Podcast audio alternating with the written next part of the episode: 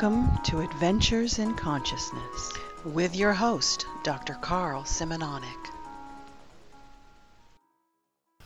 Hello, this is episode 8 The Construction of Your Nexus.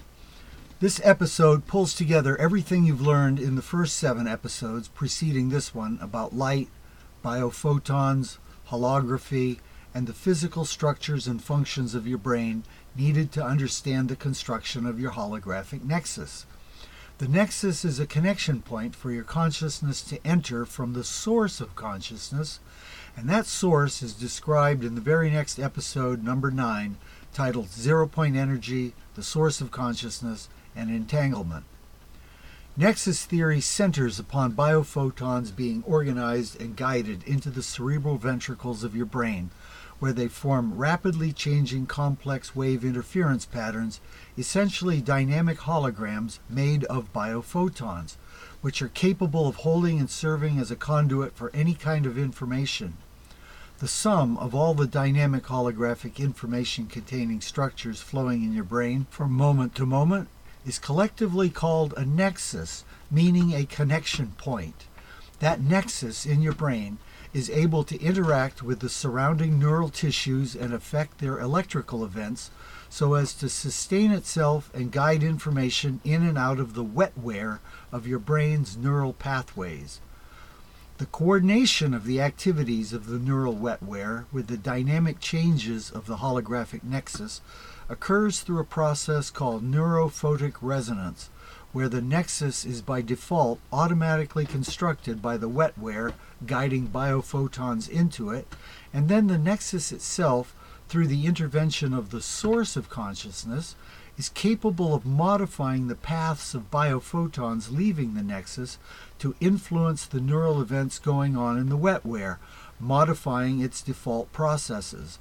In this way, information is able to flow in both directions between the brain's wetware and the nexus it constructs, and in both directions between the nexus and its source of consciousness. Another way to look at it is that your nexus is the connection mechanism between your brain and the source of consciousness which animates you. We'll go into more detail about that source of consciousness in the next episode 9, but an important thing to keep in mind at this point about holograms is that because they are made of wave interactions, holograms can interact with other holograms too, forming third level complex holographic wave interference patterns resulting from the interactions of the first two. That's the key thing to understand about biophotons, light properties, and holograms in the context of nexus theory. So at this point, Let's review the sequence of events required to construct your nexus in your brain. First, biophotons originating from cell mitochondria are guided by fibrous structures with fiber optic properties along pathways leading to the cerebral ventricles, which are cavities filled with clear cerebrospinal fluid and lined with clumps of beating hair like cilia. Second, in the first step of the process, called neurophotic resonance, biophotons guided to the beating cilia are also guided by the beating cilia, resulting in the positions of the beating cilia at each moment determining where biophotons will be aimed, either into the nexus itself or towards ciliary targets on opposing ventricular walls. Third, the biophotons received by the opposing ciliary targets carry information that influences the activity of neural circuits beneath their ciliary clumps and into the brain, as well as influencing the local ciliary beat frequency and range. Fourth, the timing of the beating cilia is thus synchronized with neural events so as to maintain and modify the nexus, completing the process loop of neurophotic resonance. In this process, biophotons of light entering the ventricular spaces interact and interfere with other biophotons present to form dynamically resonant three dimensional holograms.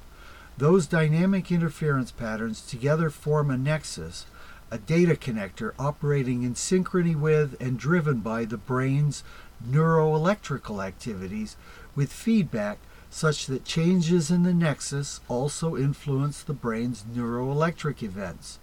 The nexus is thus formed from light, and its properties are such that energies may interact with it other than those originating in the brain and body, specifically the highly energetic and holographically encoded source of consciousness that is also made of light, which we will cover next in episode 9.